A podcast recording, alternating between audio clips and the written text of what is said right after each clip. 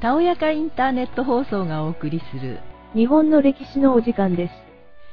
郡上八幡のシンボルである郡上八幡城郡上八幡に近づいてくると街並みの中央に堂々と立つ真っ白な郡上八幡城が目に入ってきます街のどこからでも見ることができ天守閣からは郡上の美しい街並みが見下ろせます。戦国時代の末期に建てられ明治の初めの廃藩置県によって廃城となり石垣を残して全て取り壊されましたが昭和8年に再建されました。再建されたお城ですが石垣は県の史跡。天守閣は市の有形文化財に指定されています。郡上八幡城は永禄2年1559年に遠藤盛和が八幡山の上に砦を築いたことが始まりです。遠藤盛和が郡上八幡城を築くまではこの郡上一円は当氏によって支配されていました。遠藤氏は家電によれば当氏を祖とするということで実は同族です。当常吉は郡上八幡の町を挟んで反対側にある東土山に東土の山城を構えていたのですが永禄2年に遠藤盛和によって城を落とされ滅亡しています。盛和は山内和豊の妻として有名な千代の父なのです。森和は美濃の戦国大名斎藤氏に恭順し斎藤義康斎藤達興のもとで尾張の織田信長と戦っていますが永禄5年1562年に死去し義高が13歳で家督を継いでいます。遠藤義高は楽府安藤森成慶府長井道俊ら斎藤方と共に信長に抵抗しますが斎藤達興の居城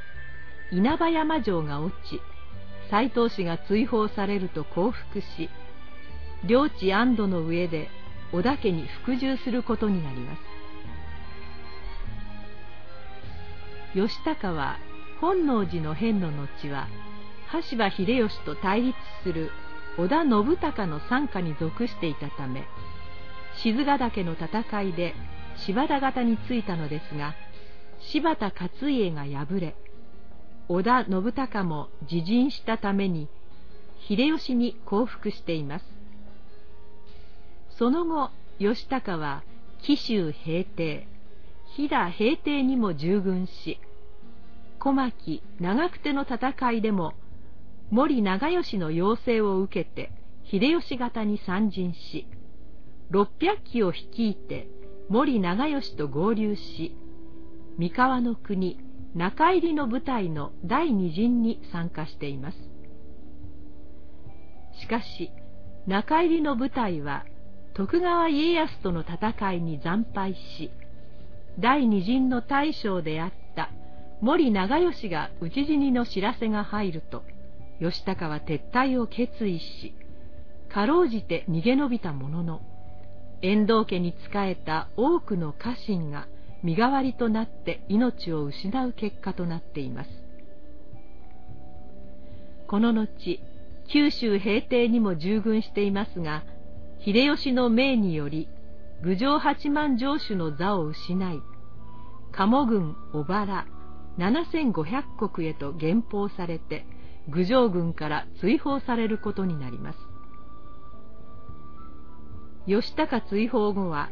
稲葉貞道が郡上八幡城主となりこの際に天守や二の丸などが建造されています。その後慶長5年1600年の関ヶ原の戦いでは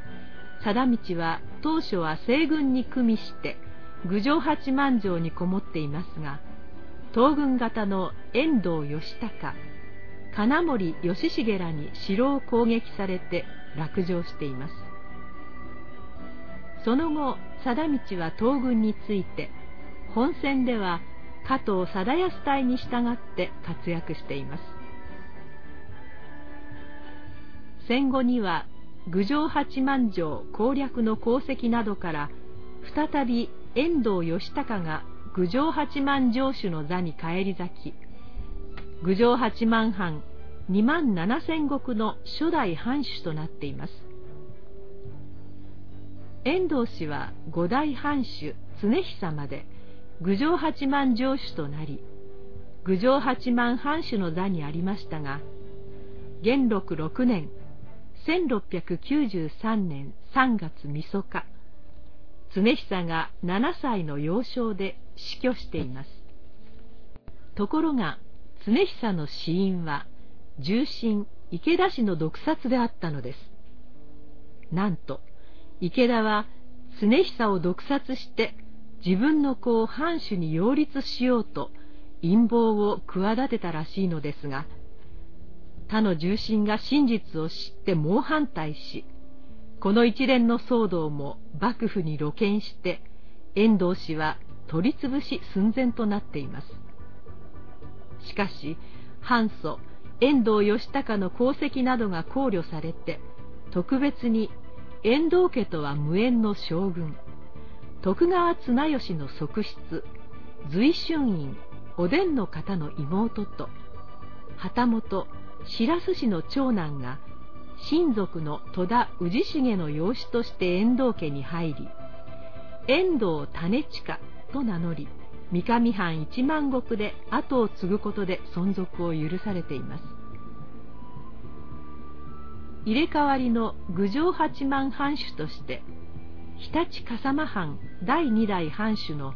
井上正藤が就任しています。井上氏も次の正峰の代に丹波の国亀山藩主に国替えとなり入れ替わりに金森頼時が郡上八幡藩主として入っています。この頼時の代は地政的には安定していたものの次の金森頼兼の時期に大変な事件が発生します。頼兼は延享4年1747年総社番に任じられています。この総社番の役職は幕閣の出世コースのスタートでありさらなる出世を目指すためには相応の出費が必要でした。頼兼は藩の収入増加を図るため法暦4年1754年年貢の税法をケミ法に改めようとしました。しかしこれは遠藤氏以来のケミ法を先代の頼時の時代に上面法に改正しているのに再びケミ法に戻そうというのではうまくいくとは思えません。この結果ケミ法改正に反対する百姓によって郡上一揆が勃発することになります。さらに神社の主導権をめぐっての糸代騒動まで起こって藩内は大混乱します。このため幕府は郡上八幡藩に対する本格的な調査を開始します。公暦8年1758年7月20日老中酒井忠頼は自社奉行安倍正助を長とする5人の戦議係を任命し郡上藩を戦議しました。翌日から12月25日までほとんど毎日取り調べが行われ老中若年寄三奉行など幕府役人から郡上藩主金森頼兼藩役人そして美濃の国郡上郡越前の国大野郡糸代村の村人数百人に及ぶ大事となりました。この結果老中本田正義は免職。若年より本田忠中は領地没収。美濃軍大大官青木次郎九郎は免職。郡上藩藩主金森頼兼は領地没収改易となり盛岡藩預かり。郡上藩の役人も死罪追放遠投などが言い渡されています。農民への判決も死罪を含む厳しいものでしたが幕閣にまで罪が及ぶ大事となったということは農民側の勝利であったと解釈できるでしょう頼兼は幕命によって改易されて盛岡藩の南部都市勝に預けられ法暦13年1763年6月6日死去享年51歳金森家改易により郡上藩は青山義道が丹後の国宮津藩から入っています以下青山市七代の青山幸義が藩主の際に明治維新を迎え廃藩置県により廃城となっています。廃城の翌年石垣のみを残し城は取り壊されています。現在の天守は当時の大垣城を参考に昭和8年1933年に再建されています。模擬天守としては全国的にも珍しい木造です。石垣が岐阜県史跡に。模擬天守が郡上市有形文化財に指定されています。天守内部は歴史資料館などとして利用されています。また墨櫓が2棟。本丸門。坂小口門が復興されています。しかしいずれも当時の構造とは異なります。